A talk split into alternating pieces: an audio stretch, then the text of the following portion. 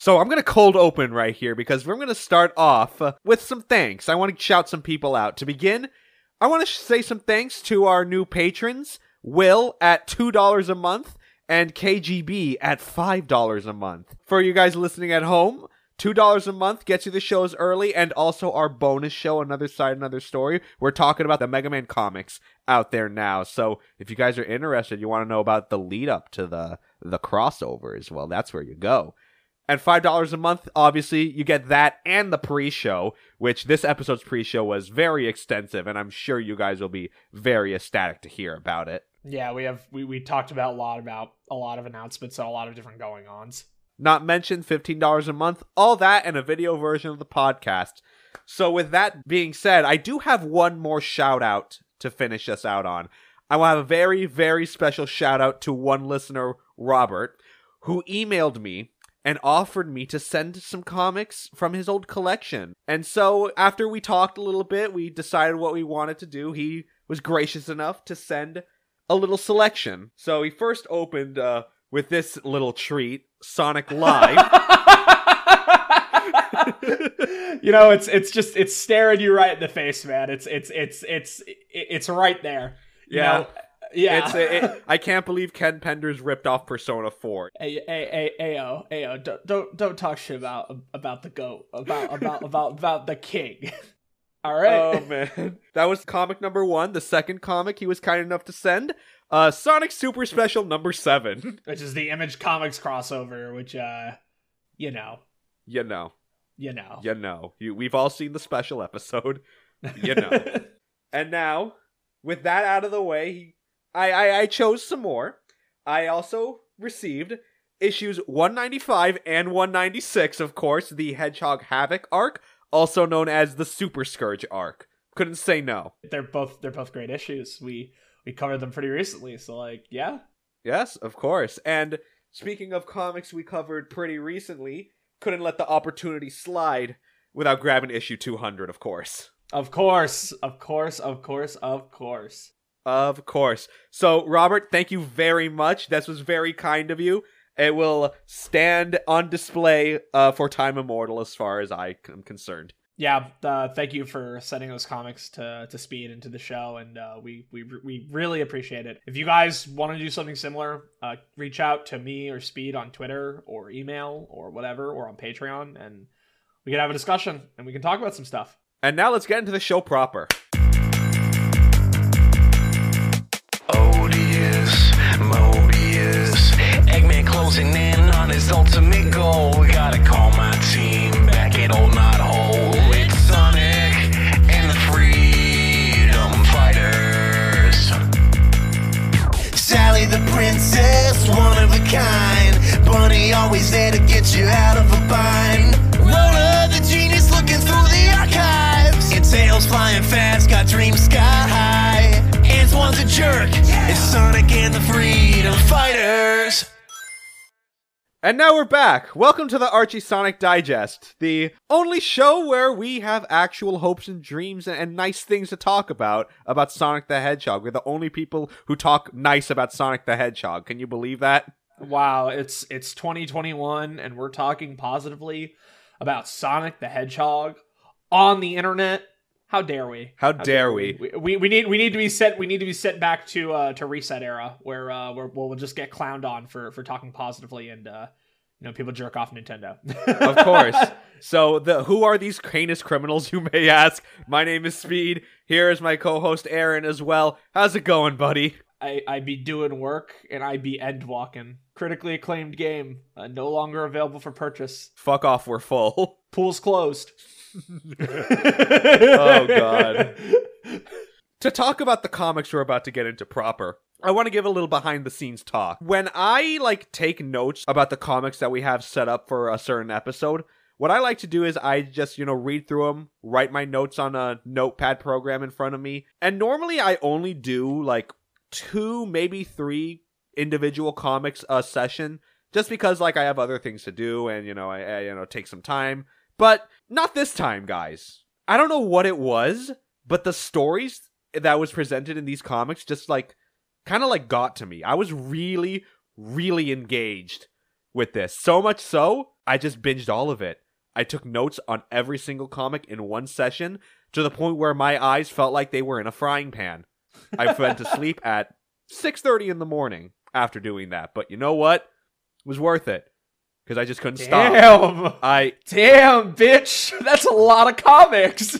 I couldn't stop. I was very very engaged. So, Aaron, do you have any pre-notes before we head in? yeah, I uh I actually after the last recording of uh the last episode for we did for the mainline comics, um I actually just read like 20 issues ahead because I was really invested and I was really engrossed and um I got to tell you I got to tell you guys like this is a great arc. I like a lot. I, I really like that Ian takes like a really risky move and just says, "Yeah, we're going to throw things back into chaos, but like in a different kind of way, and we're not going to make the solution easy." Right? Like to me, I think that's what I enjoy so far, right? Like it feels like a lot with the Eggman stories and a lot of the Eggman arcs, the solution is very like singular. Like it feels like you you know what to do.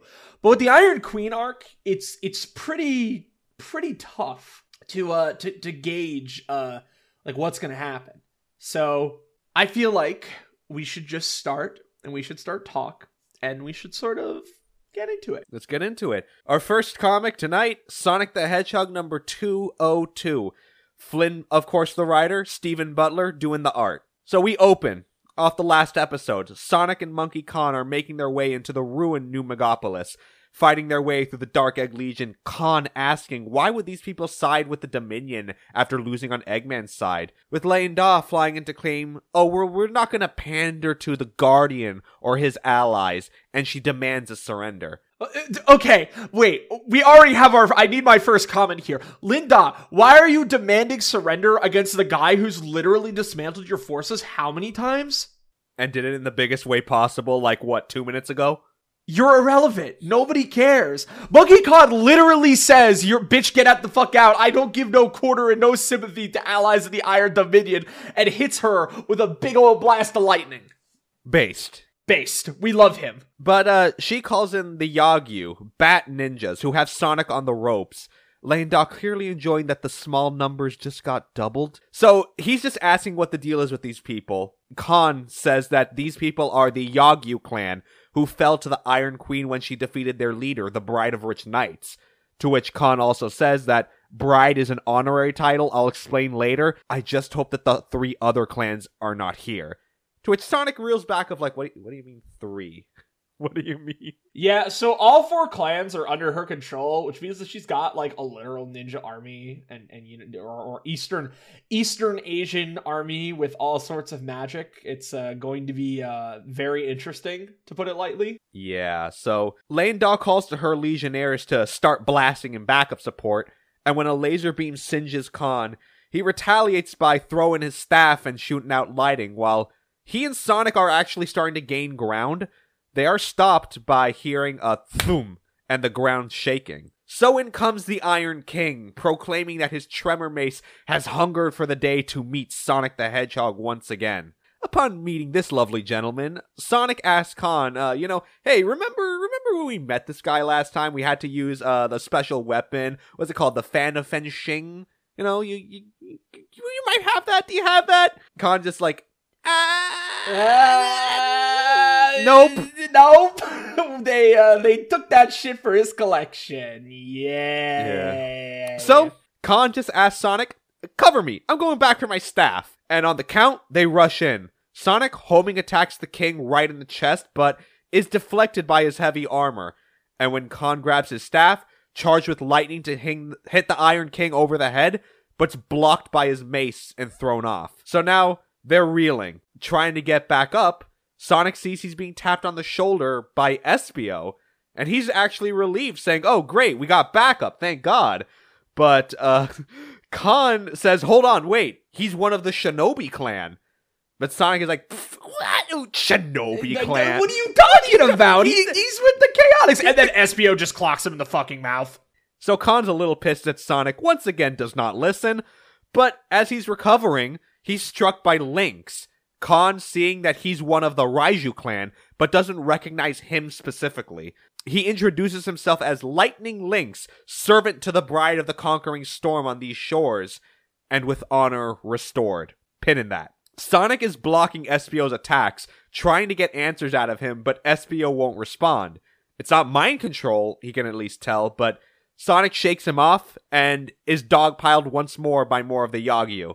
Khan deflects a kick from Lynx, and given his name is Lightning Lynx, he declares, I'll show you lightning, and launches a boat directly under him, but he's shot in the back by Elysian Air. And with him and Sonic down, Sonic remembers, oh hey, yeah, I forgot this was just a recon mission. Uh, let's cut our losses and go. But uh, with Khan and Sonic surrounded, the Iron King gloats.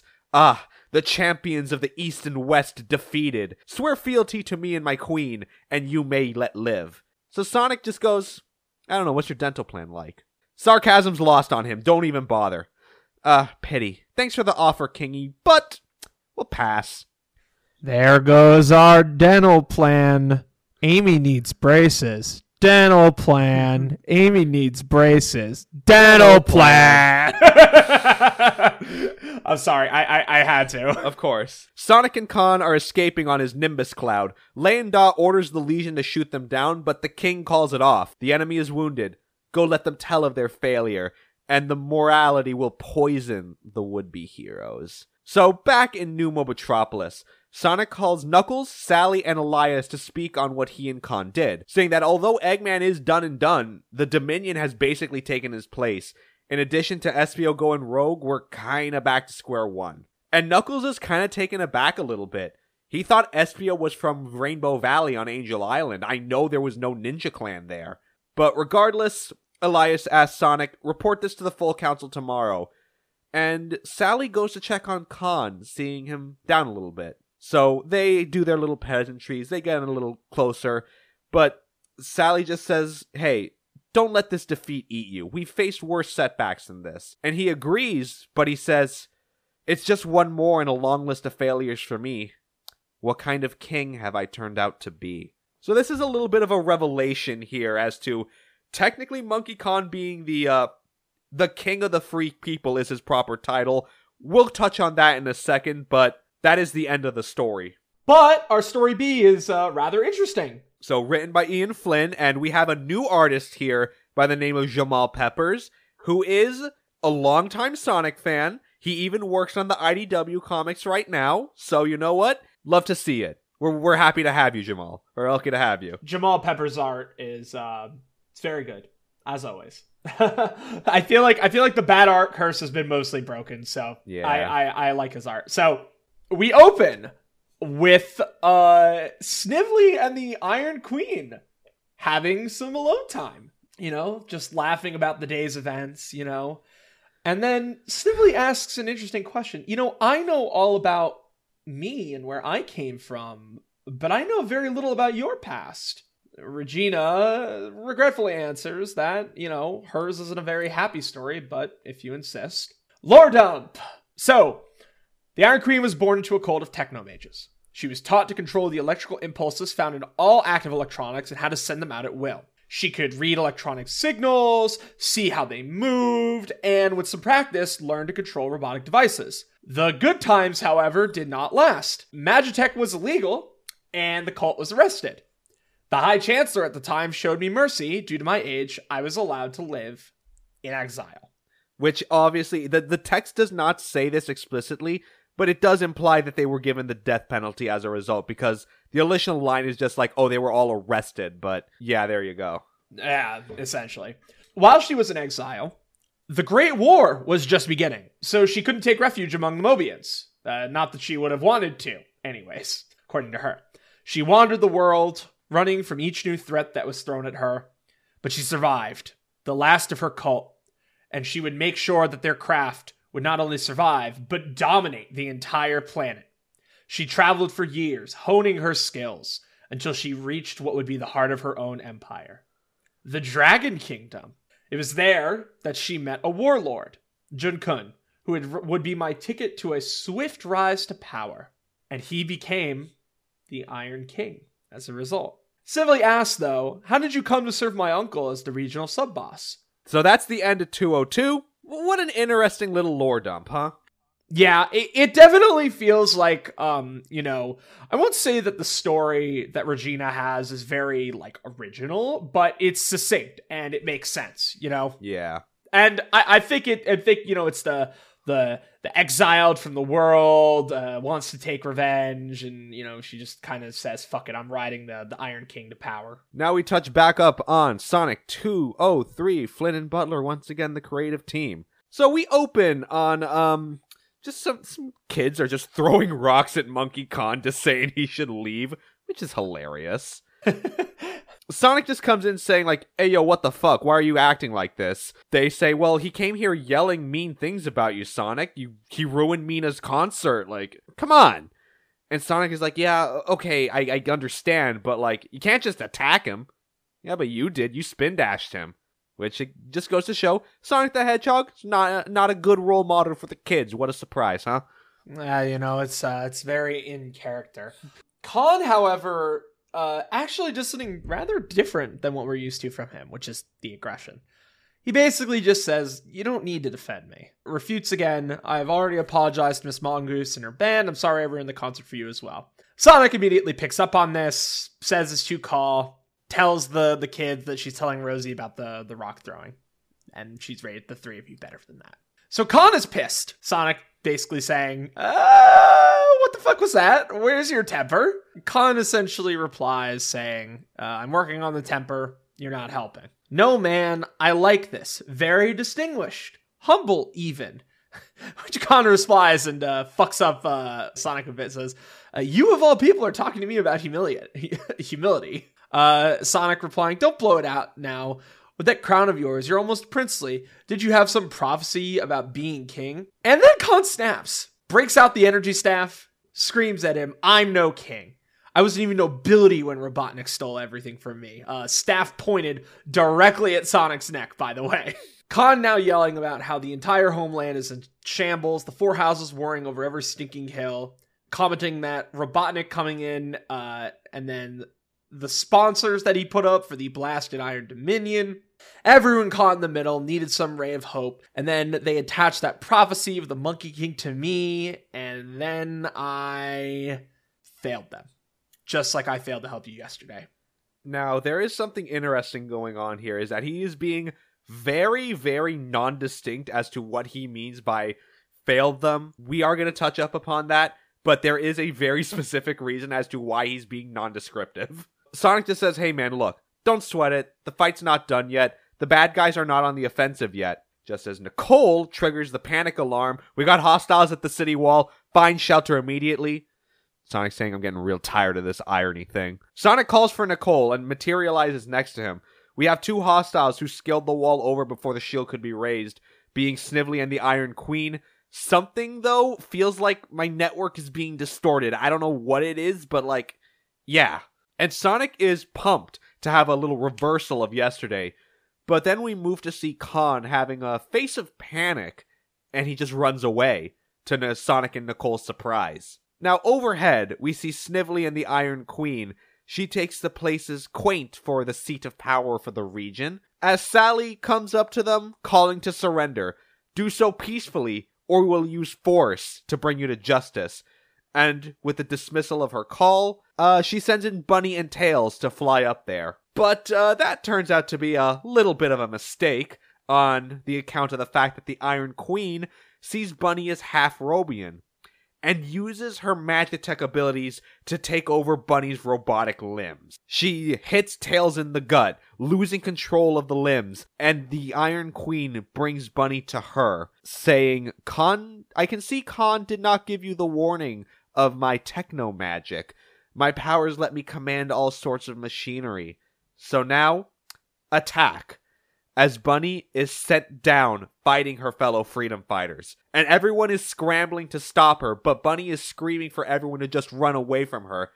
And now we see her fist heading right for Antoine.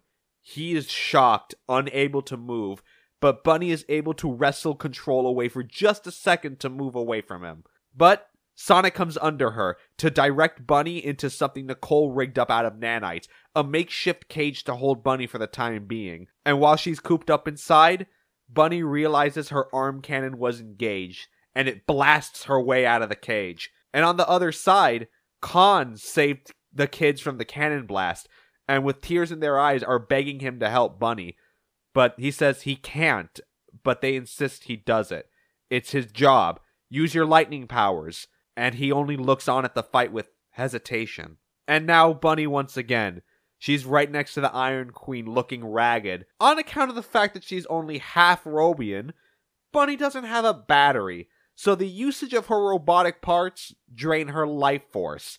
I actually I, I did not know this. Has this ever been said before? Uh, it's been implied, but it's never explicitly said. Well, it's now implicitly said. The uh, rest of the freedom fighters are trying to recollect. Sally's trying to call the Chaotix, except for Julie-Su, as the Iron Queen declares Bunnie having the honor of serving her new queen until the end, and prepares to fire another arm cannon shot into the sky to drain her life. But that's where Khan flies in, sweeping at her with his staff, Bunnie falling down and being caught by Antoine. But thankfully, she's just passed out, so Sally sees.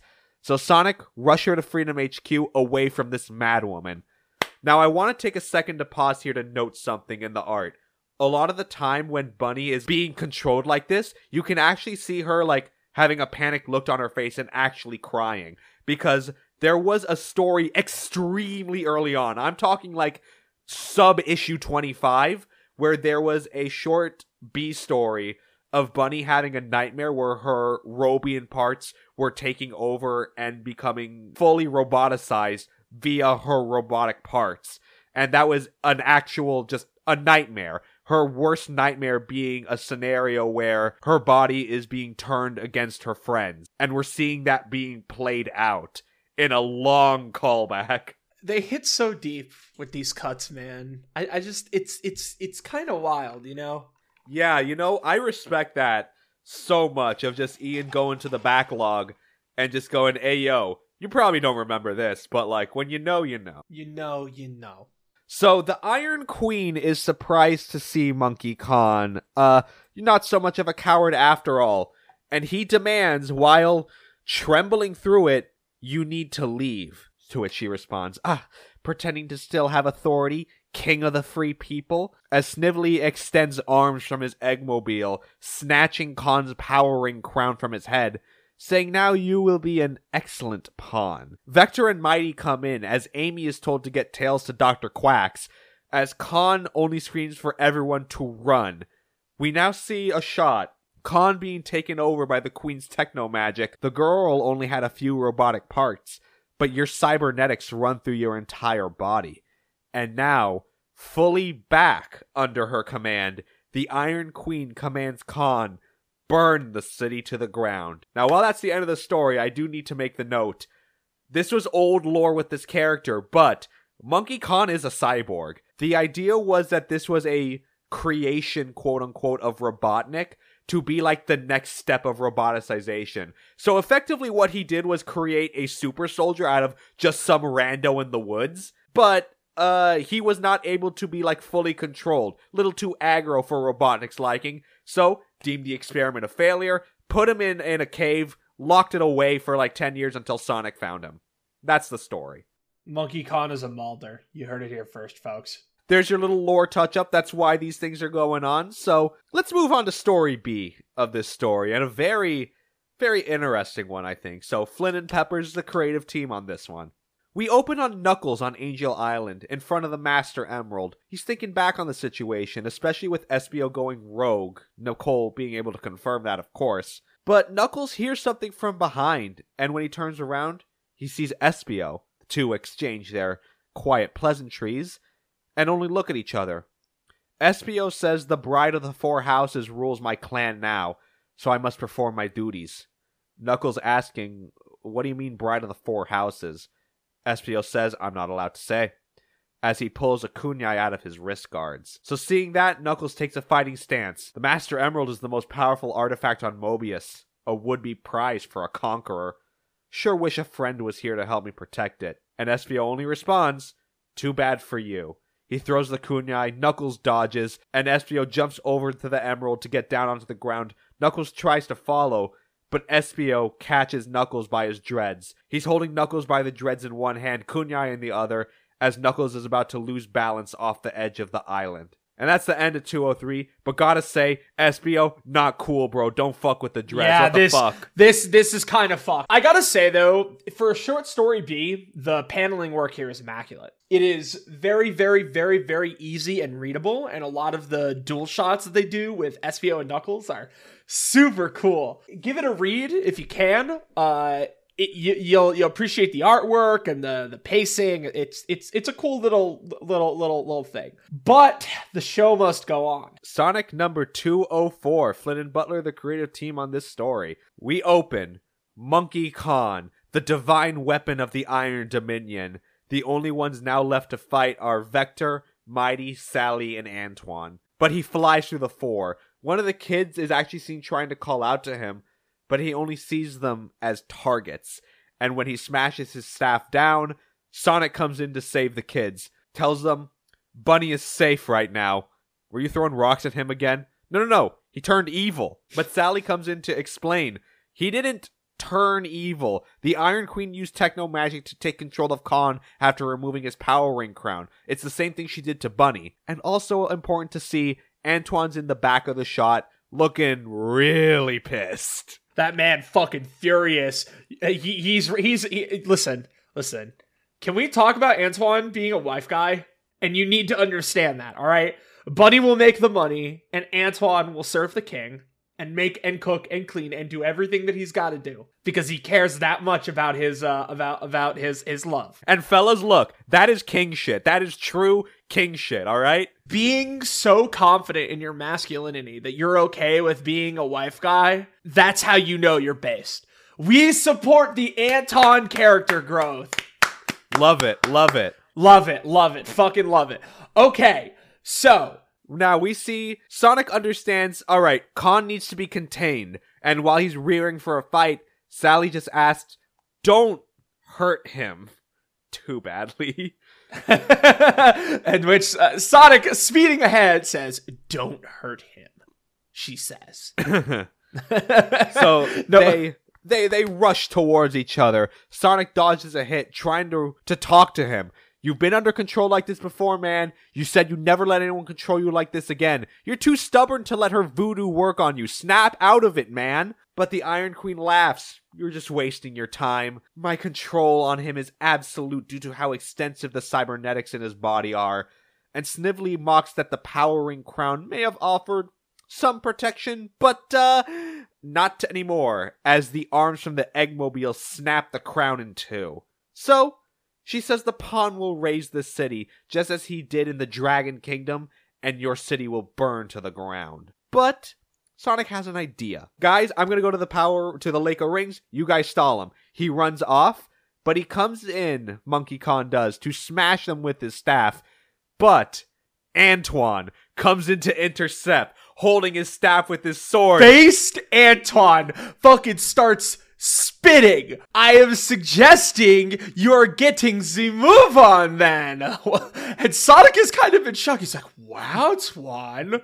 I'm on my way. Fuck this shit. Sonic speeds off. Antoine, balls bigger than I've ever seen on him before. You tell us nothing useful about the enemy or that you are the liability. And if I lose my wife, it is because of you. And then Antoine gets hit to the goddamn stomach. But you know what? That man did his job. A fucking hero to the end. Yeah, you know what? He, he may have been hit to the ground, but you know that crown is still on his head. Oh, a king, a true king.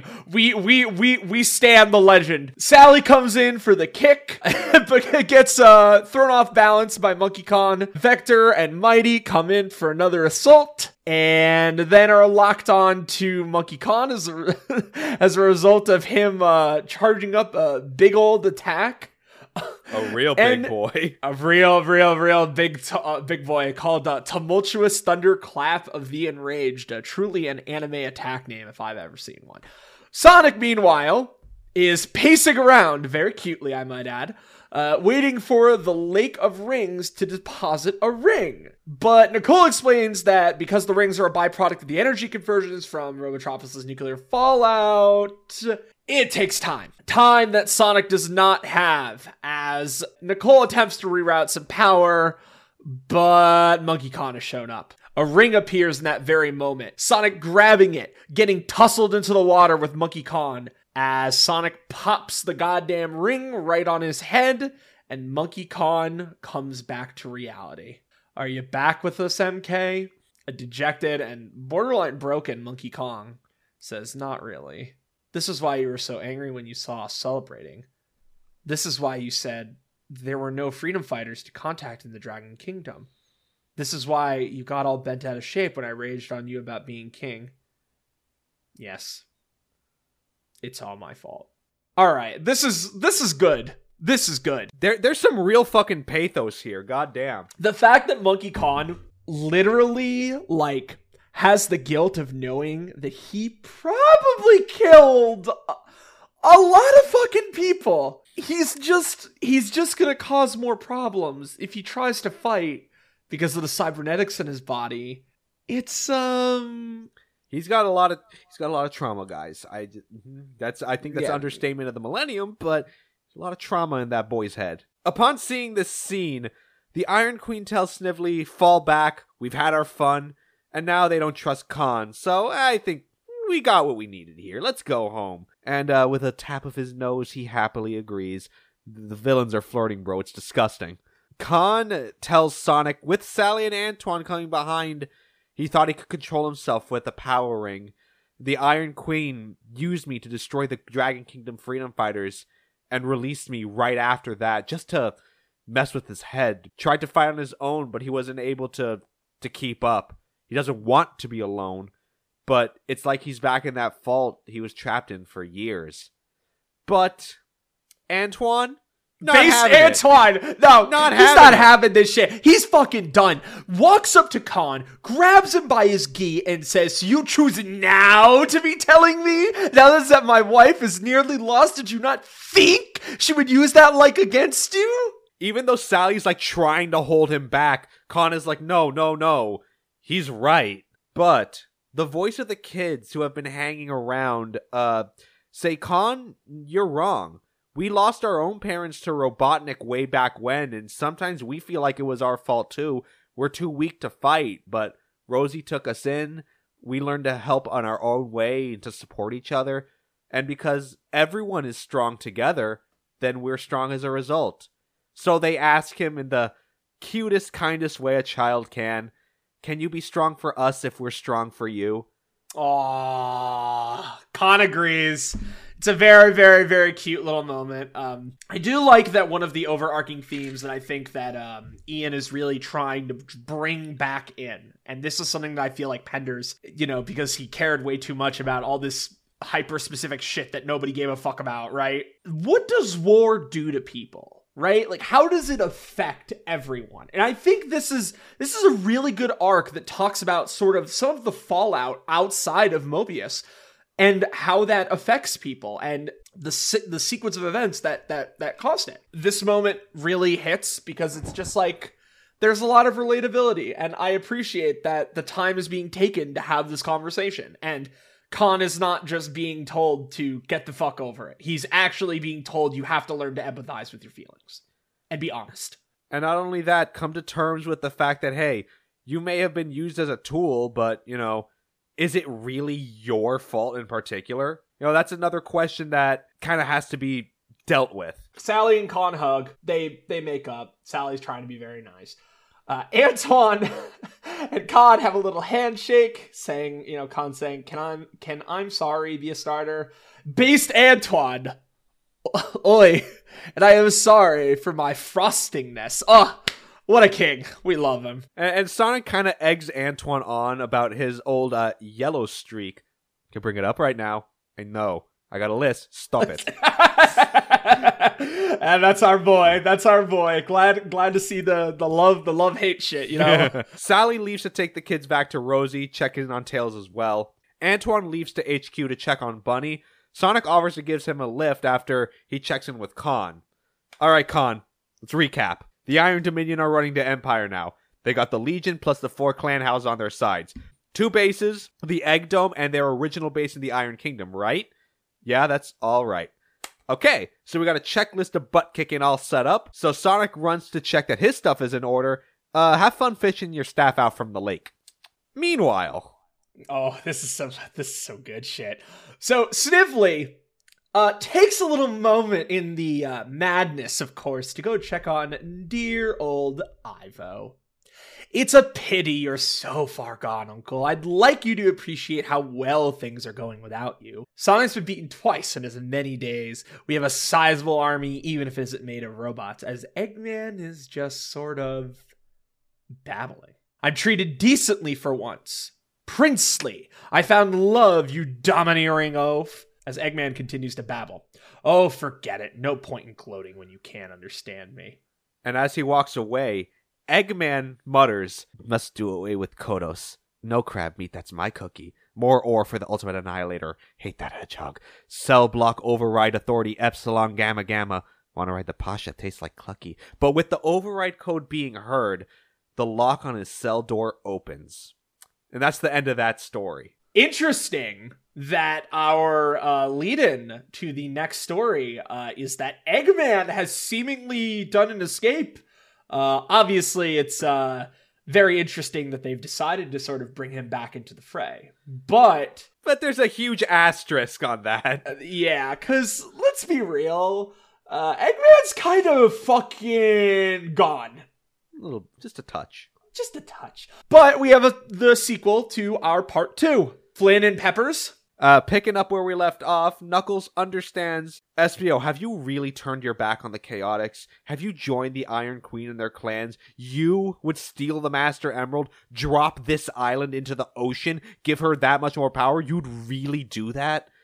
And Espio, kunai, still in hand, says, Of course I would. I'd have to destroy you before you'd let me take the emerald. Do you even need to ask? Of course you will. I'll give up everything to stop you. To, to set the mood, there's a moment where it's just a single panel, Knuckles hanging on the precipice, Espio grabbing, the kunai in hand. Nothing. No no dialogue. It's just them looking at each other. Espio pulls Knuckles back in. Then I have conflicting orders. I am unable to act for now. So this is where things start to get uh, interesting. We start to learn a little bit about what's going on. So Knuckles obviously asks, "Who are you getting this from? What is happening? You have to tell me what's going on. You have to give me some sort of, of clue. The only chameleons I know about live in Rainbow Valley. I can help you, but I need you to tell me what's going on." Espio replies, "There might be a way, but you would have to break the hold of the Bride of the Four Houses." So Knuckles is kind of confused, but he needs an explanation here, right? There's a there's a great panel where Knuckles is just confused as shit, doesn't know what the fuck is going on. Yeah. He's just like he's squinting really hard. Really good panel.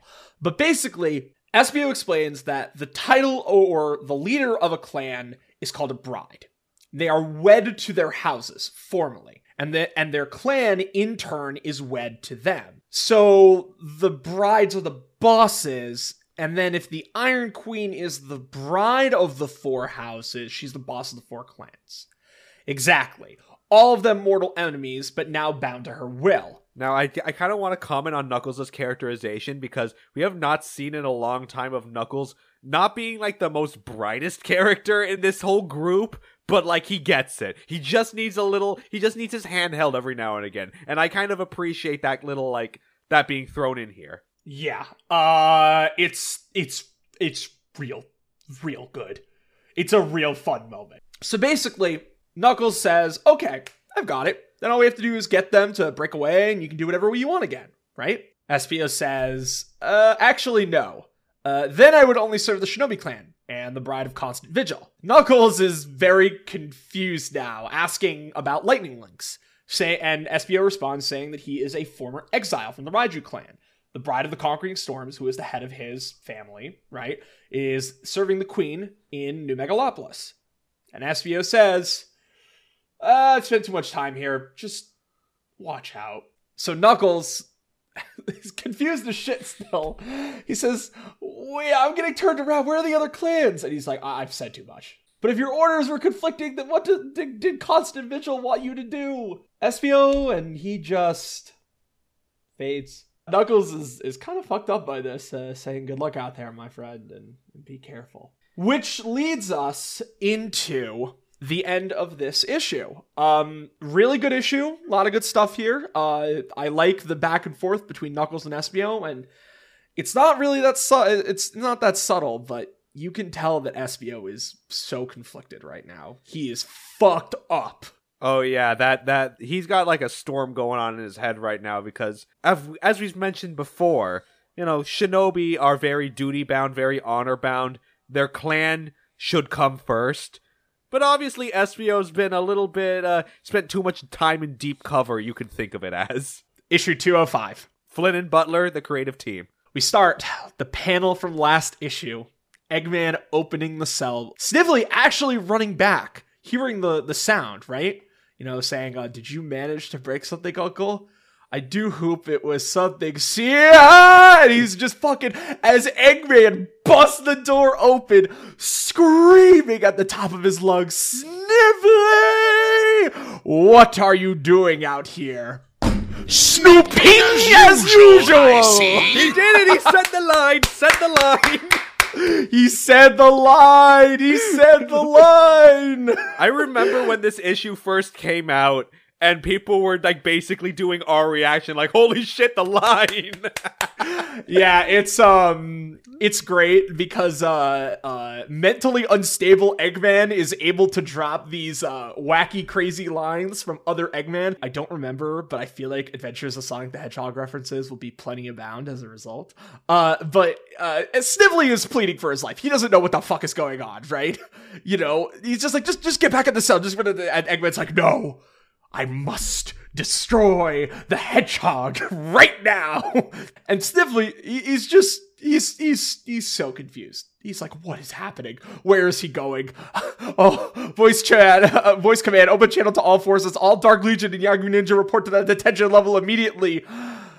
And then he runs into the Iron King. then he asks, "Oh, what do you what, what's wrong? What what's wrong here?" So he reports that Eggman escaped and the Iron King grabs Snively and he's pissed thinking that he betrayed them. But in his panic insists, "Look, I I I don't know how he got out, but we need to put him back in before he escapes."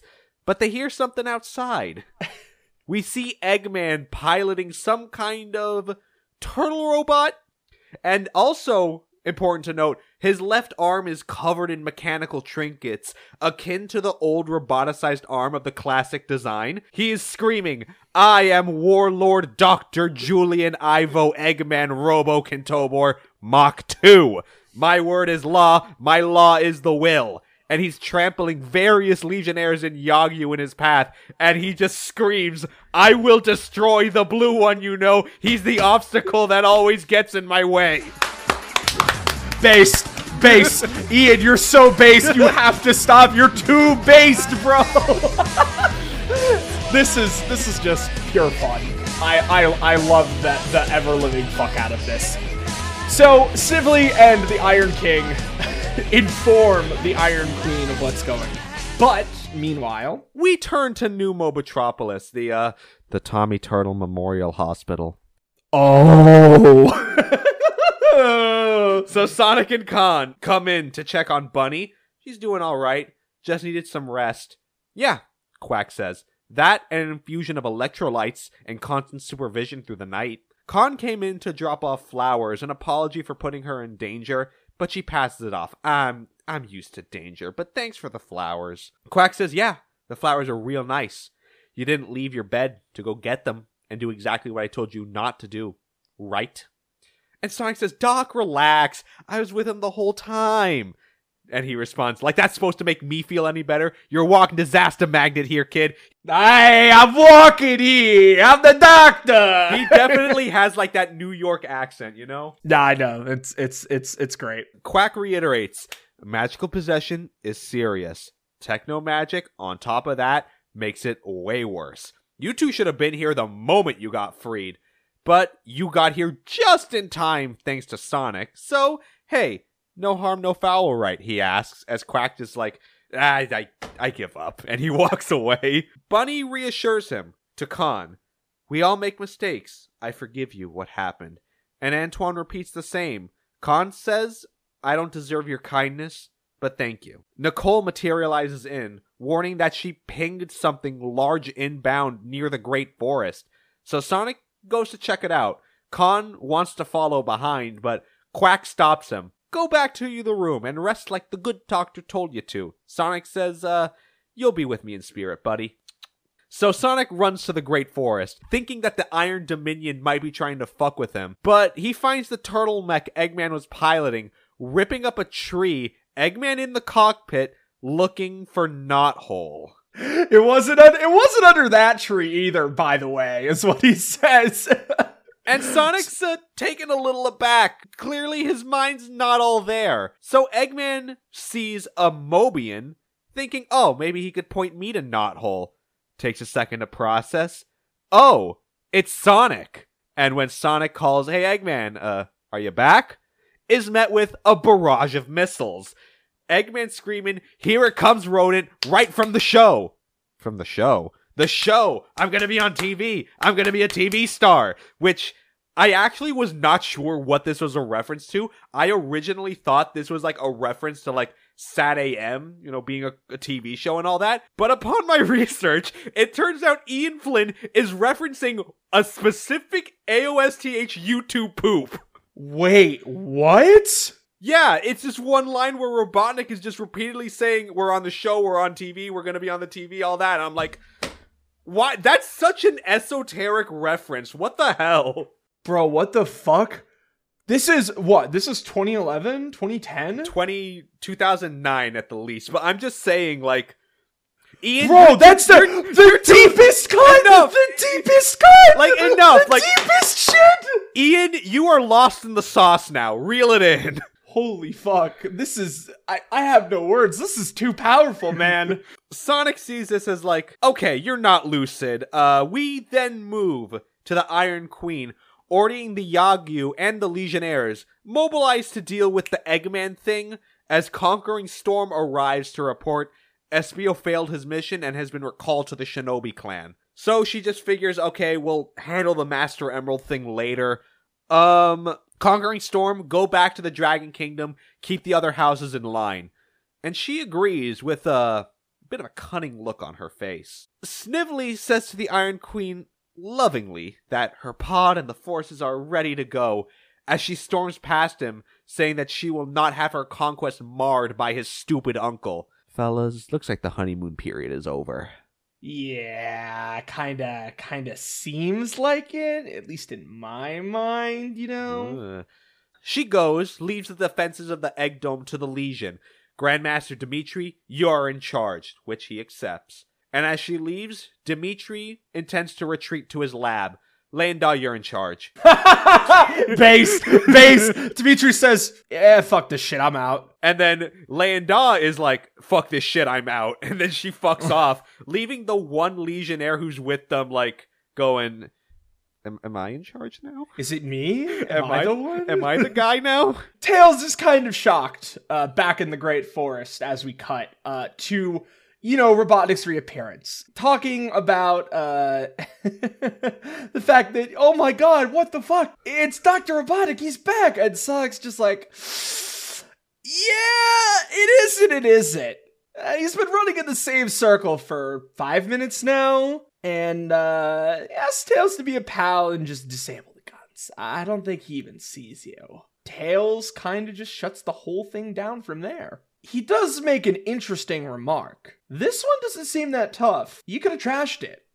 No problem. Sonic replying, Yeah, I suppose.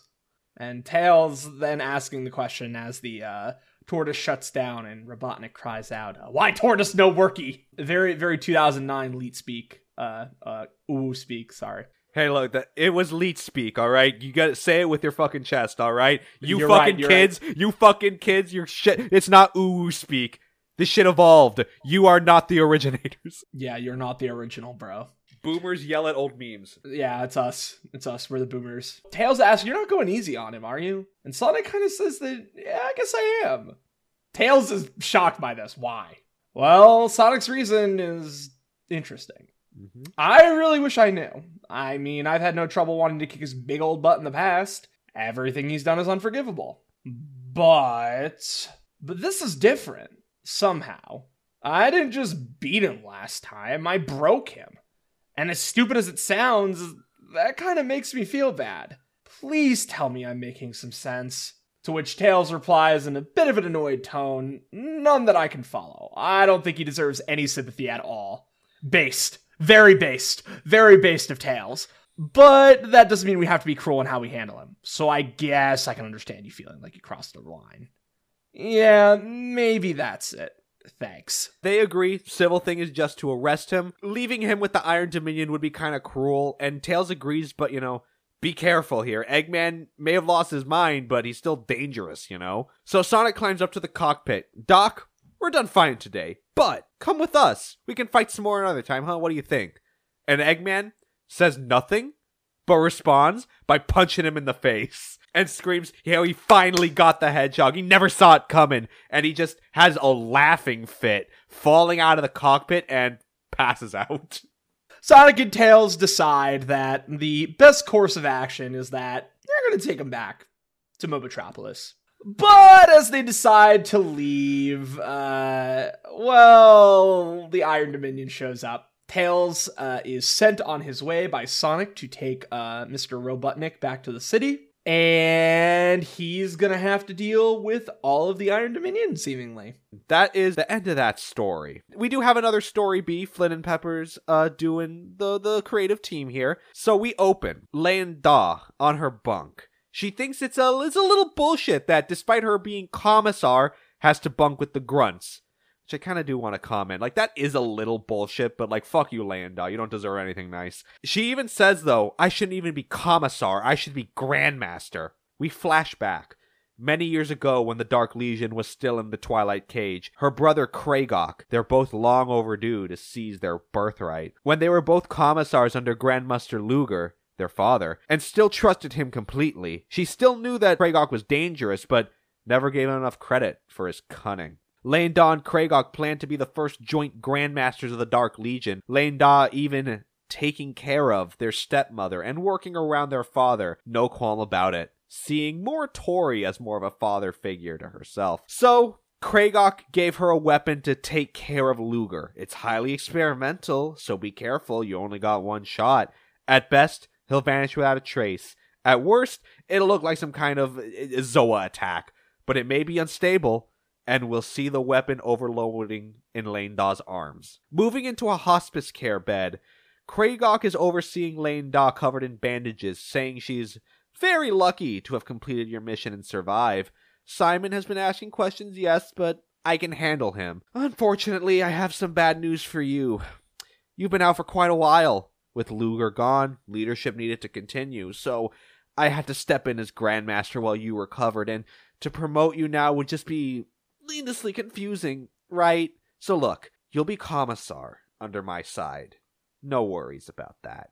And as he steps away, we see Lien-Da angry crying out of her one still working eye.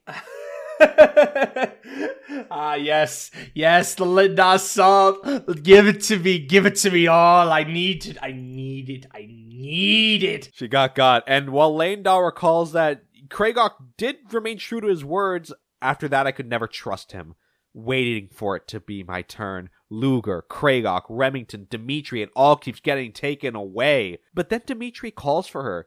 Come to the lab. And she goes with her head held high. It is my destiny, my right, to be Grand Master of the Dark Egg Legion. And I will take it. It's always sunny panel pops up. Lien-Da does not take control of the Dark Egg leadership. So that's the end of 205. Sonic the Hedgehog number 206. Flynn and Butler, the creative team. Tails is insisting, Sonic, you can't take them all on at once. But Sonic says, look, don't worry. There are three whole other clans not here. And the whole of the Legion isn't here either. So how many here, Queenie? A hundred? Max? And she's amused by his overconfidence. The Iron King saying he's driven you out once and attacked your whole city with no consequence. You're doomed, little hedgehog. Sonic reiterates. Tails, get Eggman to New Metropolis. as he boosts past the Iron King, homing attack chaining the saucers the Yagyu are riding on, and they're all down. He just says, I got this. And Sonic delivers quite the line. Just a heads up, guys. I had this evil double once. Conquered his whole planet on his own. Want to see what happens when I let loose like that? Raw. Just- Raw. just- I Raw. I, Raw. was just, I raw. read that line and I was just I, I like honestly took a step back. I was like, "Hey yo, hold up, hold, hold, Hey, up, hold up. hey, yo, hey, hey, hey, hey, hey, hey." Tails is uh dragging Eggman back, complaining about Sonic getting to have all the fun. Meanwhile, at New Mobotropolis, Khan runs into Sally asking to talk. She says she wants to, but I gotta catch up to Sonic about this thing Nicole pinged. And by the way, uh, didn't Quack order you some bed rest? Yeah, but, you know, I'm just out for fresh air. Nothing wrong with that, right? As they see outside the gate, Tails dragging in a sleeping Eggman like a sack of potatoes, says it feels like his tails are about to pop off. Khan lifts Eggman up over his shoulders, struggles just a touch. Tails tells Sally, alright, what happened? And Khan thinking that it might be about time to go finish these things off and go help Sonic, but Sally thinks it's better to have Eggman as a prisoner. We have some sway over his sub bosses like this. So Nicole prepare a cell for our guest, and then give a call to our active freedom fighters, get a transport ready, we have a chivalry charge to make. Meanwhile, Sonic is just uh having a good old time with the Dominion, knocking on their heads. The Queen is pissed that this is just Mount Stormtop all over again, and Snively is just saying, "Hey, well, this is just a minor setback, my love. I I promise you." And then she screams at him, "I will not accept your usual failures. I want victory. Junkun, finish this." And Sonic about to charge into the Iron King, now really in over his head, and is once again knocked back by his armor. The Iron King goes, Face my Trevor Mace with honor, hedge swine. But Sonic goes in, swing bat about a swing, and with a hit, Sonic is knocked away, dazed, and kind of remembers, oh yeah, I, I actually need to worry. Actually, I have to about you." worry about you. Ah. the Iron King picks up Sonic's body. None can compare with my power. And the Iron Queen thinks that this will be a suitable trade for the Doctor. But a voice calls out, That's assuming you can hold him. Ah, yes, the people who let me get away with my bragging half the time, Sonic says. Seeing on a saucer, Tails, Sally, Amy, and Antoine charging in on their little plane, and I like to imagine at some point Tails was blaring La Cucaracha on the horn.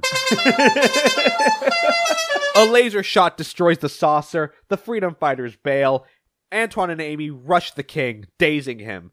And carrying Sonic, Tails, he suggests the old one too, takes out Snively and the Queen's Eggmobiles, and sticks the landing. Sally orders a tactical retreat. The Iron King, rushing in Amy and Antoine, says they will pay for marring his armor, but is ordered to catch the Queen's falling Eggmobile, Snively notwithstanding. Antoine sees behind that, hey, they're giving serious chase here, like, uh. But Sonic says, oh god, oh gee, oh man, it's just too bad that there's no one here who is incredibly fast. And then one by one, he rushes all the freedom fighters back into the city. The last one being Antoine, and Sonic just kind of jogging alongside him, saying, well, I mean, since we're so slow and all, I d- you're not funny. I'm about to be smashed. Sonic brings Antoine inside. The portal closes, and the king smashes his mace across the shield. You will not deny me. As Sonic turns to Nicole, we will, right? Yeah, the shield's holding up fine, but I'm still feeling that weird distortion. Sally thinks that Nicole should get a diagnostic, but Nicole says that's not necessary. We're safe, I promise. We then see Bunnie and Khan walking toward the shield, mocking the Iron King and Queen of their denied victory. Why don't you guys just call it a day? The Iron Queen says you will pay for this insult we will receive for now. And then we see Snively wheezing, crawling on all fours that he just caught up, and march past him. Meanwhile, at the detention center, Sonic goes to see Eggman, but Eggman, again, not 100% here, sees him and thinks he's Sir Charles. Sir Charles? No, his nephew. Ah, yes. Be a good boy around the lab. I'll promise I'll help I'll find a way to help your daddy. Isn't it so nice that the Great War is over? War. Over. Wait, if the war is over, who are you? Sonic? Ah, so I missed. How do you like that smoldering crater that is your kingdom, your majesty? Uh, Eggman maniacally laughs at this point. Ah, a Mobian? I'm in captivity? Did I already defect? Yes, it's the Great War. You're in protective custody.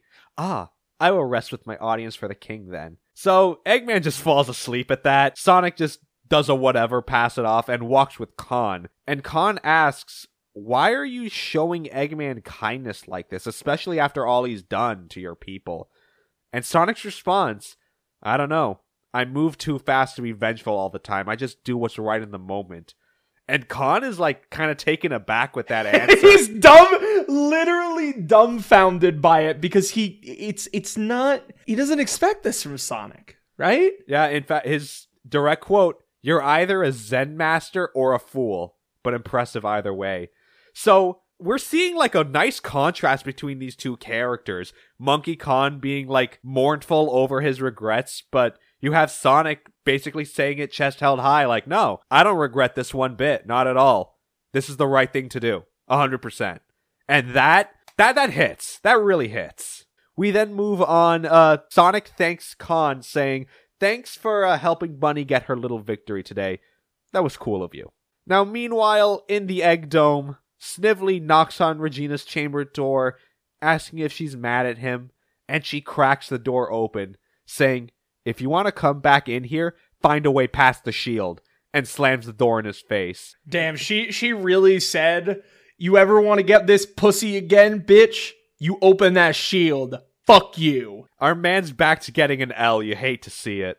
And now that's the end of that story. The story B, a continuation of the last time Flynn and Peppers again the creative team. Dimitri calls Lien-Da into the lab. I got an update on the explosive Eggman's installed in the cybernetics. Well, she was under the impression that the chips the Iron Queen gave you would suppress the signal, right?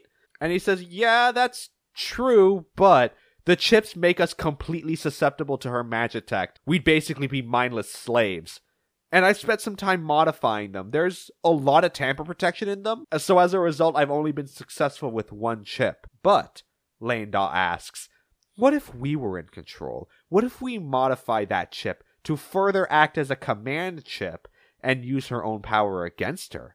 We'd be able to control the Legion as a hive mind. And Dimitri says, yeah, that's possible, but I am not doing that. No way. Not to my own people. And then Dimitri's shell snashes. It's just gone. Dimitri is in fucking shock. What what happened? And then here comes bitch Lien-Da walking all over the place because she's a bitch and nobody likes her. I overloaded your system so I could get some work done, like modifying the command chip and installing it myself. No, I need to map out the modifications so I can change the rest of the chips. No, I prefer having total control of my people, thank you. Blast you, Lien-Da, why can't I move? I disengaged your tendrils and hover bubble. Grandfather, do try to keep it down. We don't want to cause a stir. Don't do this. Don't betray your people. Don't betray the last of your family and remain second best for the rest of my life to take orders until the day I die. I think not Dimitri. Oh, oh my god. She's so fucking stupid. Yeah, this uh this is gonna like uh have some ramifications here. Like some really big ramifications. Good lord. So Dimitri is like continuing to plead, like, you're not thinking. Uh, the queen is gonna and then she interrupts. One day be defeated. And then from there I will lead my people to glory. And then she puts Dimitri's head in a fucking box. Don't worry about air. You don't need to breathe. Just lay there until your battery goes out in a few months. Think small thoughts. And with how well you hid your lab, not even Snively will know where to find you. Ta ta. So she leaves, reporting to the Iron Queen about Dimitri's desertion, and saying that she personally installed the chips amongst the Legion. So with that, the Iron Queen titles her the new commander of the Dark Egg Legion, Grand Master Lien-Da This can only end poorly for literally everyone. Yeah, I I don't know what happened. I don't know why she just decided to choose now of all times to go sicko mode, but good lord, man. I'm glad at least Ian understands that this character is unlikable. Yeah. Uh, uh as we have said many a time, uh, fuck Lien-Da. yeah, so that's the end of uh Sonic 206 and that is the end of the main line we've got for you today, but we got some more stuff. We got some Sonic Universe stuff to cover. And as we mentioned in the last episode, this is kind of a, a bit of a redo, a bit of a a bit of a what if scenario. What if the Knuckles comics were good? Cuz that is our focal character this time around in Sonic Universe. So now we open on Knuckles number, I mean Sonic Universe number 9.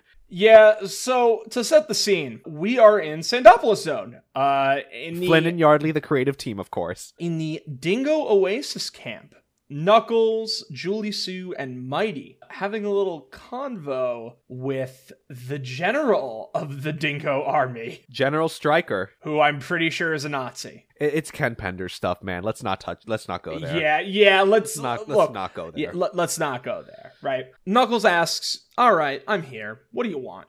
General Stryker asks for the files and a bird. I don't know the birds. Okay, so this is actually a deep cut as well. So this bird is named Catweasel. This is a character that's been seen uh, a few times in the Knuckles comics, and like, how do I put it?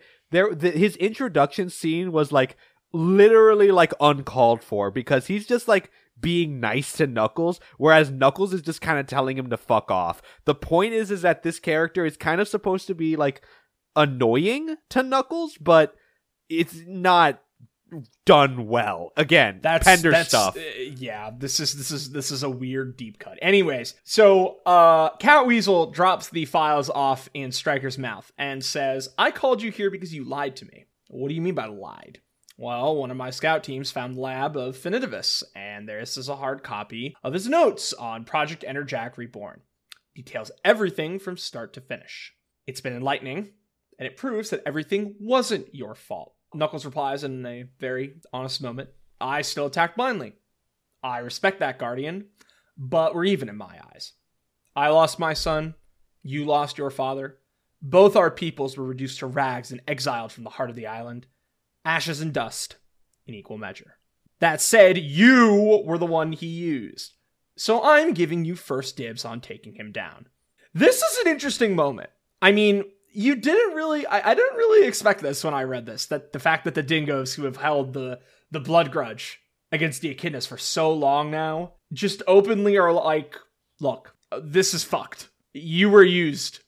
So uh here you go. Yeah, I mean it, it's cool to have like some level-headedness going on, and we're gonna get into a little bit as to as to why. As they leave in the warp ring, General Stryker says, "With any luck, the both of you will finish each other off for me." We then move to see Vector and Ray standing in for Knuckles guarding the Master Emerald.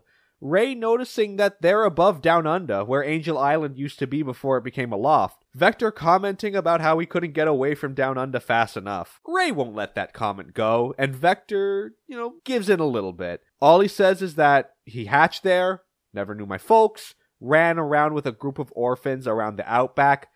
Things went south, I built a gyrocopter and got out of there.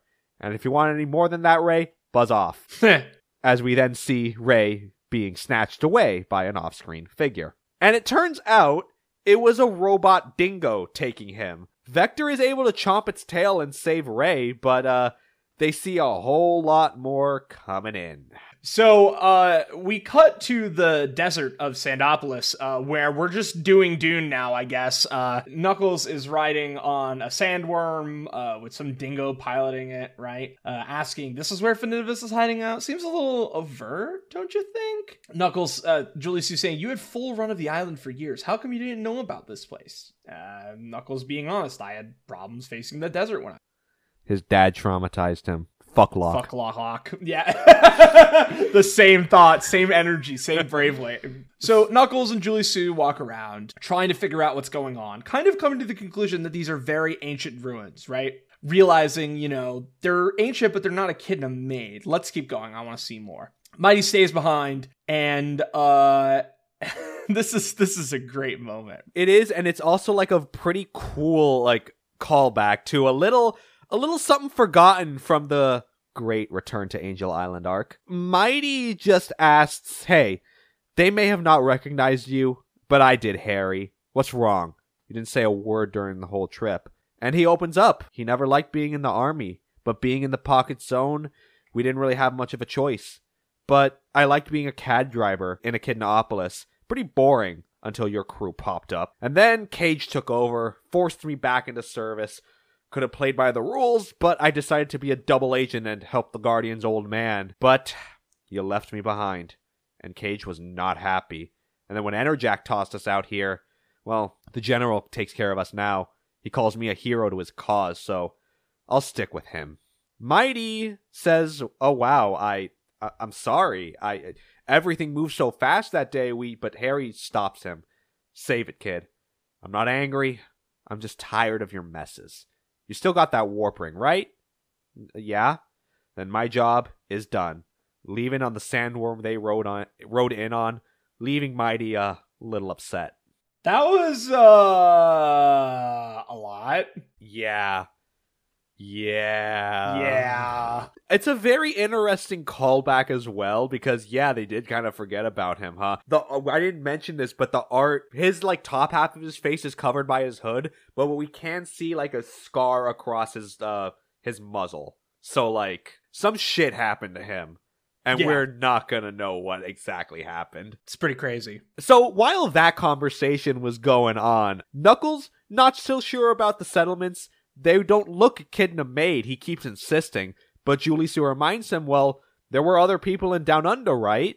Yeah, but nothing this advanced. The pyramid here looks like something out of Albion. They're kind of going back and forth. Knuckles is like fucking debate lording Julie-Su over this shit and will not relent until Mighty walks past them dejected. Just asks, hey, can we go after the psycho in the pyramid now? And Julie-Su, very happy with that suggestion, and follows Knuckles going after. The front door has a lock on it, retina scanner, but Mighty suggests, uh, why don't we knock? And punches the front door down. Inside, Knuckles sees the old architecture and figures this might be an old Albion stronghold. I've seen this kind of thing on the island way back then, but why would they put a research fortress in the middle of a primitive down under settlement? So great moment, right? Great moment's about to come up. Julie says to focus on Finitevus.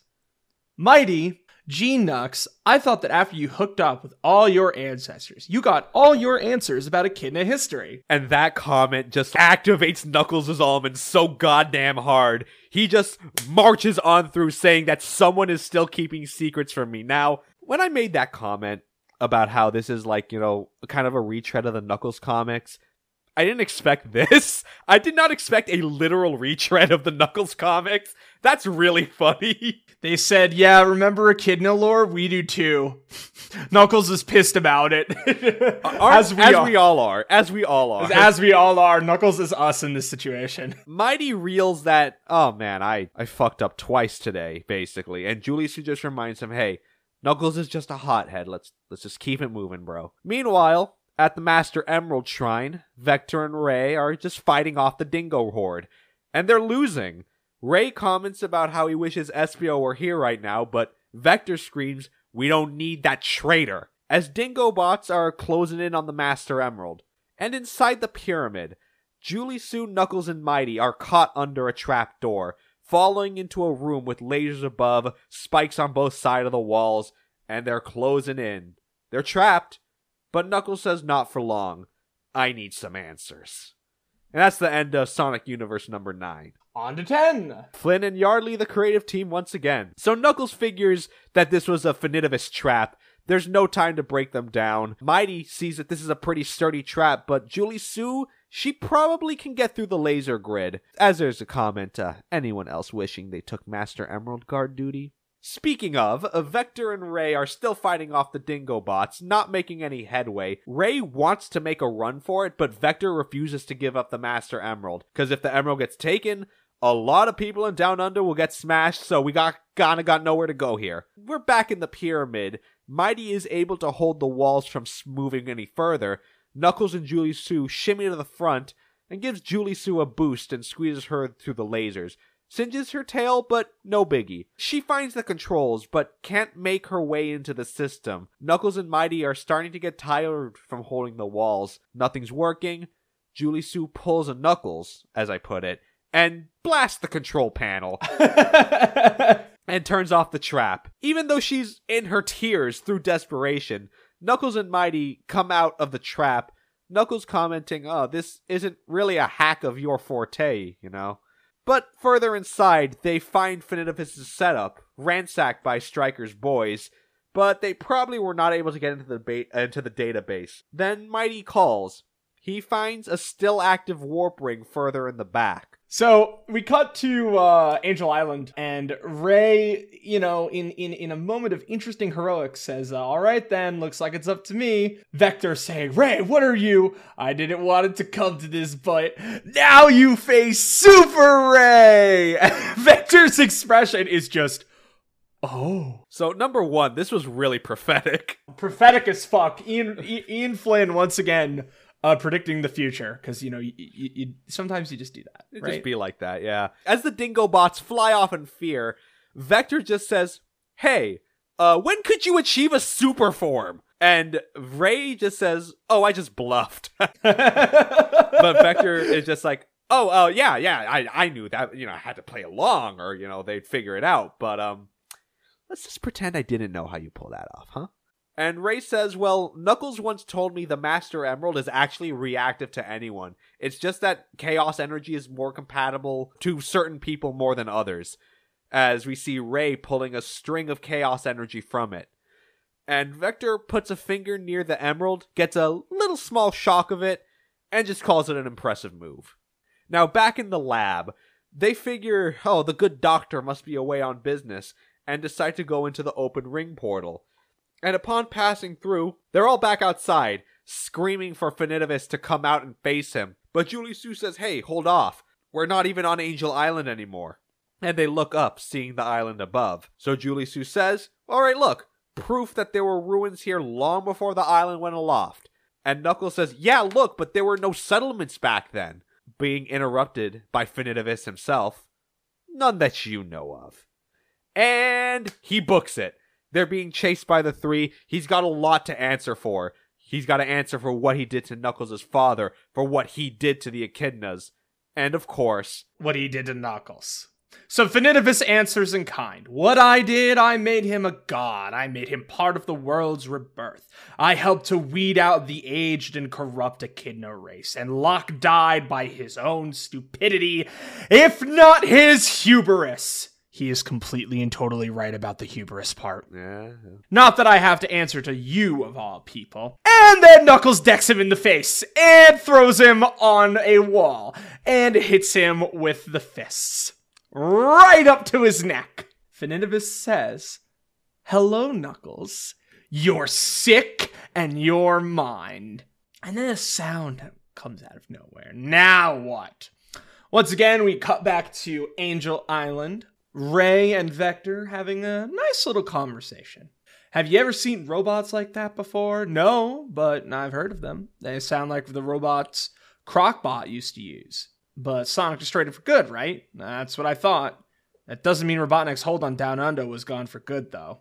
Well, Vector replies talking about how they're over down under and uh, asking if he has a uh, Ray if he has a warp ring and decides that he's going to take a little trip. Hates to leave the Master Emerald alone, but they need to find Knuckles. And it seems like something's happening because the island is shaking now. Wondering what it is, uh, Ray accidentally falls over. But, you know, he can fly. He catches himself. It's all Gucci.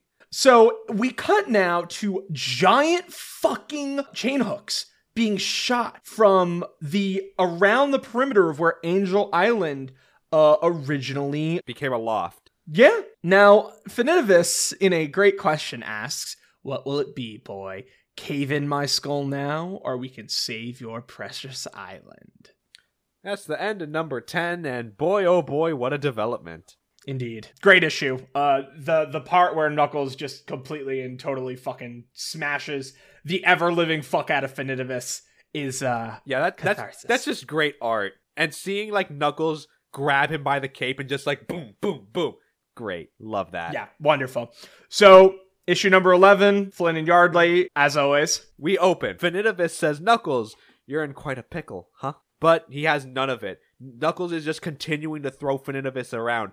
I know you're behind all this. How did you activate those chains? Why is your lab in a bunch of ruins that shouldn't exist? I want answers. And Finitevus calmly responds, and yet you ask useless questions. How could I have chained Angel Island while you were throwing me into walls? My choice in locations is none of your business, and I neither had the time nor inclination to fill in the gaps of your guardianship indoctrination.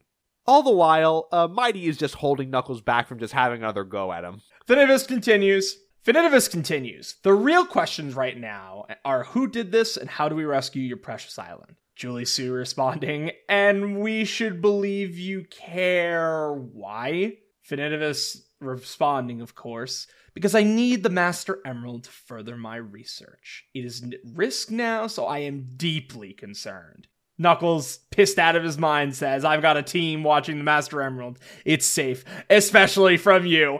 And on cue, Vector and Ray show the fuck up, and Knuckles just face palms while Finitevus laughs. When they step out, Ray mentions about the dingo bots that attacked him, Mighty pointing out calmly, Did they look like dingoes with wings? Yeah, why? Oh, then they just followed you here. They all get ready to fight, stance up, Finitevus included, very happy to be fighting on Knuckles' side. Knuckles not too pleased. They're saved in by some by some people we haven't seen in a hot minute. The Down Under Freedom Fighters. Walt Wallaby, Barbie Koala, Wombat Stew, Guru Emu, and a new character we haven't seen before with them Thrash the Tasmanian Devil. Now, I need to stop and stress something. This is a very crucial character that we're being introduced to right now, and I'm kind of surprised we're being introduced to him this early on. But for the time being, pay close attention to him. Pay like real close attention to him, I should say. Yeah, he he looks a little less like a Tasmanian devil. Almost kind of looks like like an echidna. Mm, yeah, that's really weird, huh? It is a little strange, isn't it? He almost looks like Knuckles. Yeah? Has the same like mark across his chest too, if I recall. Uh it's it's a lot more jagged, but yeah, it's But yeah. it's it's it's almost again weird. I actually do not know what that plot point could be. oh, you're gonna be in for a fucking treat, let me tell you. Oh, Oh, God. my god. So, uh, I digress. They introduce each other, share pleasantries, and it seems like, uh, the Down Under Freedom Fighters and Vector kind of have a shared history. And Barbie says that, uh, you know, Vector's got a lot of nerve to come back, as Vector says it wasn't exactly his choice. And Thrash seems not very kind about meeting with Echidnas, with Emu saying, Oh, I sense a lot of hostility here. Let's go somewhere safe and, and connect. He's he's a bit of a hippie, if you, if you couldn't tell. Yeah. The Down Under Freedom Fighters take the Chaotix to their hideout, Knuckles telling them the deal around the fire. So Guru mentions that their fight is pretty small peas compared to the Chaotix's, even taking the Dark Egg Legion into consideration. And when he mentions that, Knuckles and Julie Sue are surprised to hear that there's a Legionnaire faction out here. But turns out they're actually a platypus army. The Legion in New Megapolis are exclusively echidnas. Wow, segregation in the Legion. Who would have thought? I'm so I'm shocked. What? Wow. Dude? That no way, no way, dude, no way. No, no, no way, no way, bro, no way. The Down Under Freedom Fighters story is that one of their own, Bill Platypus, was brainwashed by Crocbot to incite riots around the continent. And though Sonic helped them rescue him months ago, Bill rejoined Eggman's cause of his own free will. And now he leads the Down Under Dark Egg Legion with a bunch of other platypi, leading him poorly, might I add. And Wombat Stew comments that he was one of Geoffrey's Secret Service and left when he heard about all this, left just before Knothole burned to the ground. Hey, that's a name we haven't heard in a while. Wonder what that's about. Yeah, uh, really, really good question. Thrash filled the vacancy in the group. It was uh, his own quest, as he puts it. It was turning up Bunkus. Bunkus. Bunkus. That's a great word. I love that. So I figured I'd bust a few heads for a good cause. Knuckles decides to join forces, tackle both situations at once, so says Walt, and he decides to bring Knuckles outside. Let's talk strategy away from certain ears. So when they're outside, Walt asks, Do you trust Finitevus? No. We're only working together for convenience's sake. Walt figured because uh he comments to Knuckles he saw Finitevus working with the Legion a couple days ago, and an enraged Knuckles figures as much. But Walt tells him, "Hey, hey, hold on. I heard about the situation, and I figured a plan out. You take your own to the rim. You guys get your island back on course. We'll take Finitevus with us, and he won't be coming back." So he says which is like uh kind of raw, kind of based a little bit. Kind of bass, little bass, little like bass. fucking my man Walt just be like, well, we'll snap his neck for you. Don't you fucking yeah, we'll worry. fucking kill him. We'll, yeah. we'll fucking yeah. So, uh, the e- uh, wait, hold on. Emu What's the is his- name? Literally, his name is Emu. Yeah. So Emu shows up and hits him with the I do not. I'm not a fan of this plan. My non-violent ways aside, ganging up on someone is bad karma, man. To which Jack responds, Then you go with the Chaotix and help them free their home. Will that work for you, Guru? Shaw. I I always appreciate stoner hippie characters uh, in, in, in media. So uh, I fuck with uh, with Guru. I fuck with Guru Emu. He's a he's a cool dude. Love him. So the teams begin the split up. Guru goes with the Chaotix to the crater's rim. Finitevus with the Down Under Freedom Fighters. But Julie-Su says, "Hey, you're leaving out two people here." Uh, no, I'm not. Knuckles says, and gives a warp ring to her. You and Ray are going home. And she protests this, but Knuckles says, Hold on, look. You can watch our backs with Ray. You're one of the best fighters I've ever faced. And to me, you're the perfect candidate to watch the Master Emerald for me. And she accepts that answer. And even though uh, Mighty does poke fun a little bit about how uh, somehow you can kick my butt being a romance line, which I gotta say, Mighty, let my man Knuckles live. He's into a woman who can kick his ass, which, come on, who doesn't? Come on. It's true. It's true. It's true. Only cowards are not into that. Vector, uh, being uh hyper red pilled as fuck, saying, "Dude, I still think he's tripping rings to be dating her."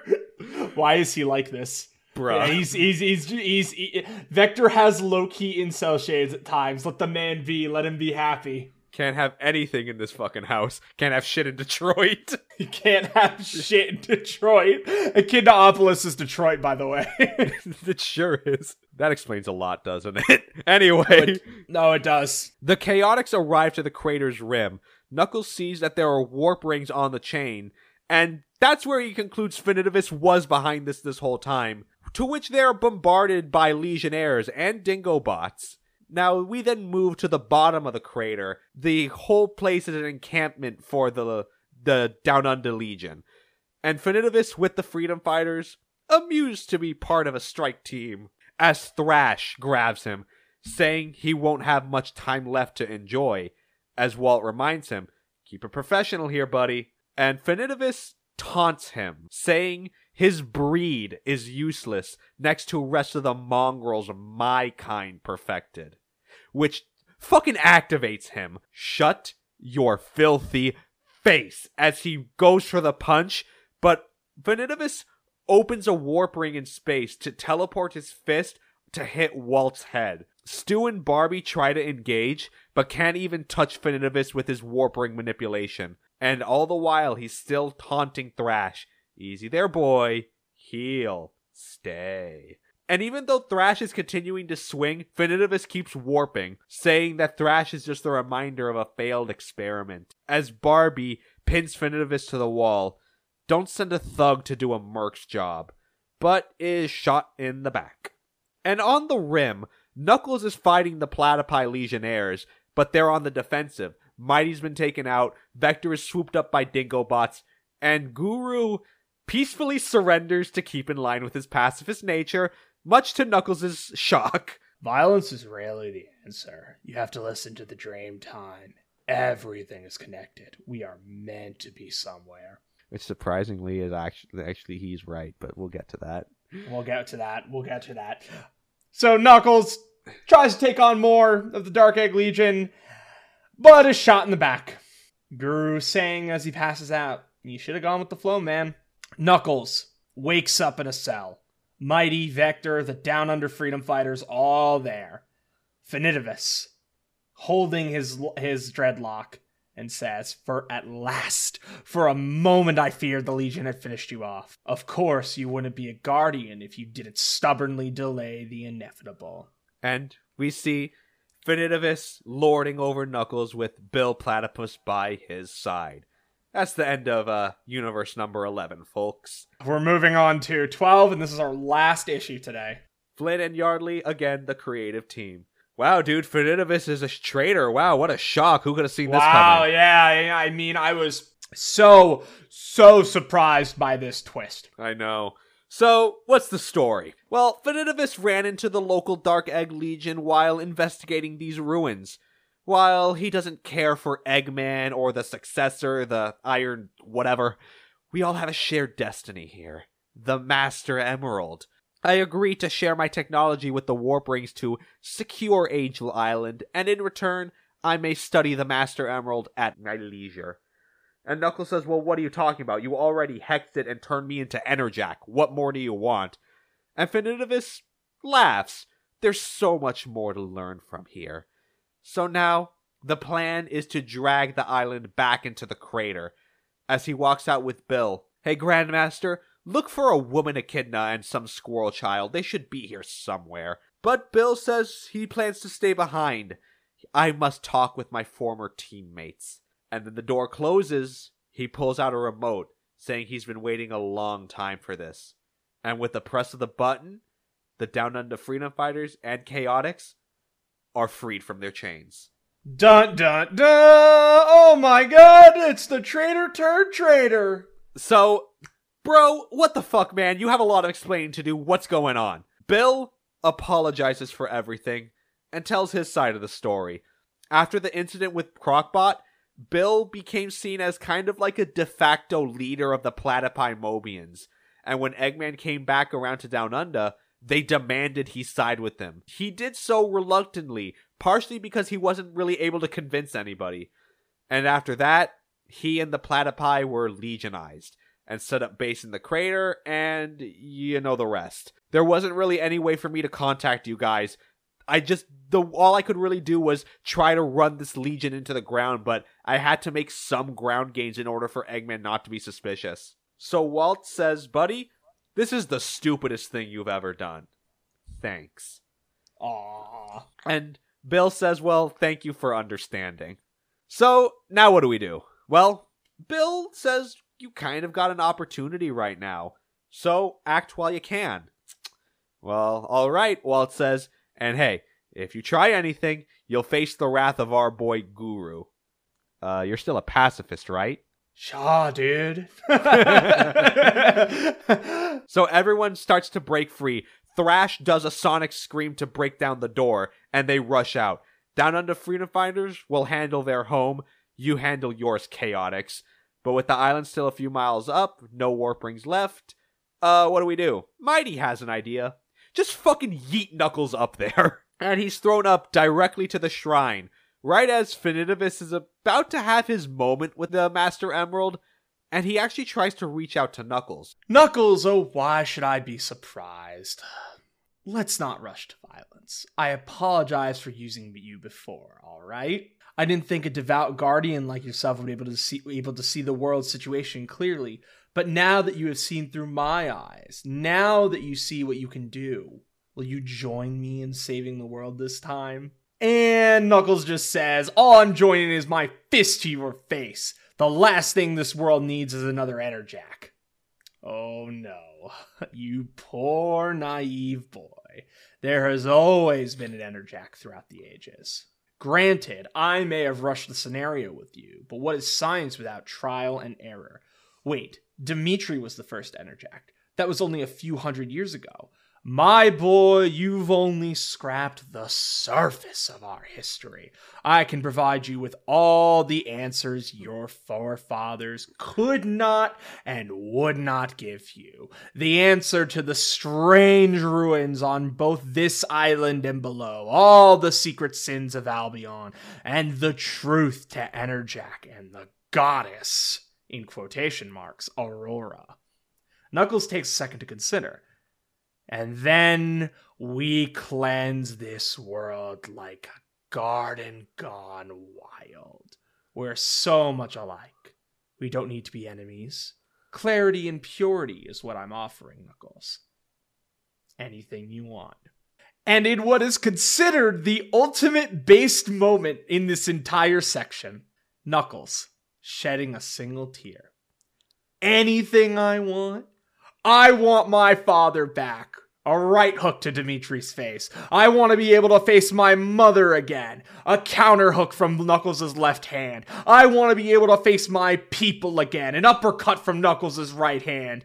And I want punch. You punch. Off punch. My punch island. And while Finitevus is are on the defensive, the last hit, Finitevus grabs and counters. Child, spoiled with power, blind to reality, with no vision for the future. And then the two mirror hit, their fists locking into place. Knuckles and Finitevus charged with chaos energy, both sides sizing each other up. Finitevus says, Knuckles, your lack of control with the Master Emerald is what allowed me to gain a connection to it. And the two clash once again. And now the two are chanting Tikal's prayer to each other. Their own versions, respectively. Knuckles saying, The servers are the seven chaos. Chaos is power. Power enriched by the heart.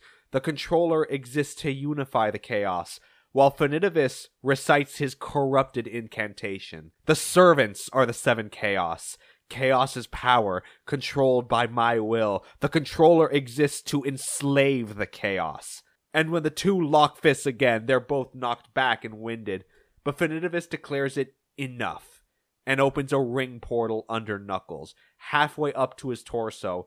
Let's call this another experiment. What happens if I close a warp ring when you're halfway through it? But a shot from behind the altar directly hits Finitevus, knocking him out and dissolving the ring. Julie-Su was watching Knuckles' back this whole time. And with Finitevus dazed, Knuckles drags his body to the edge.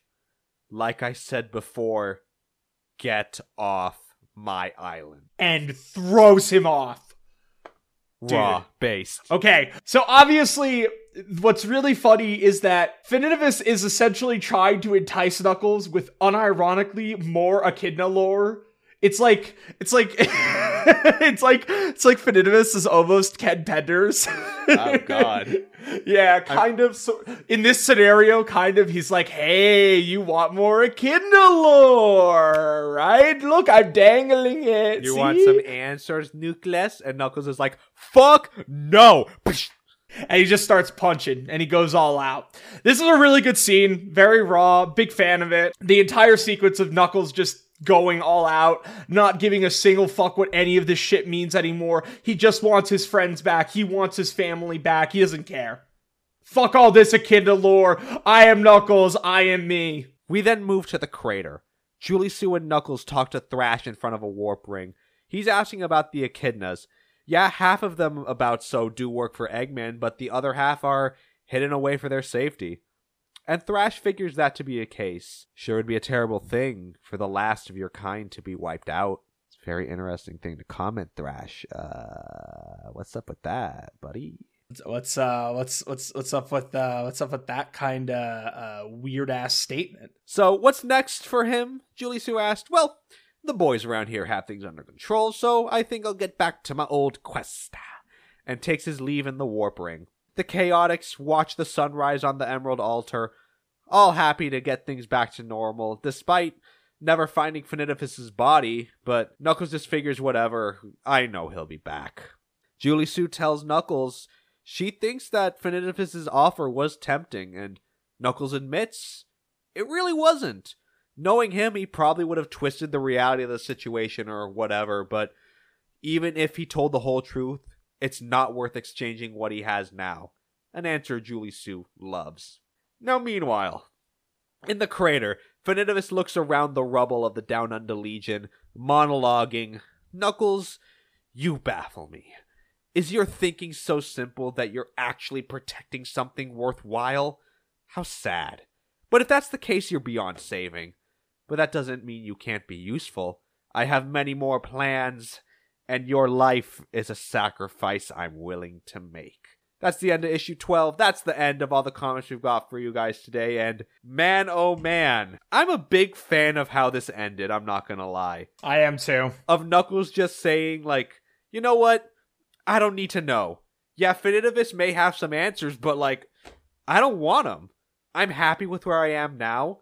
It kind of sucks that I might not know about this, but you know what?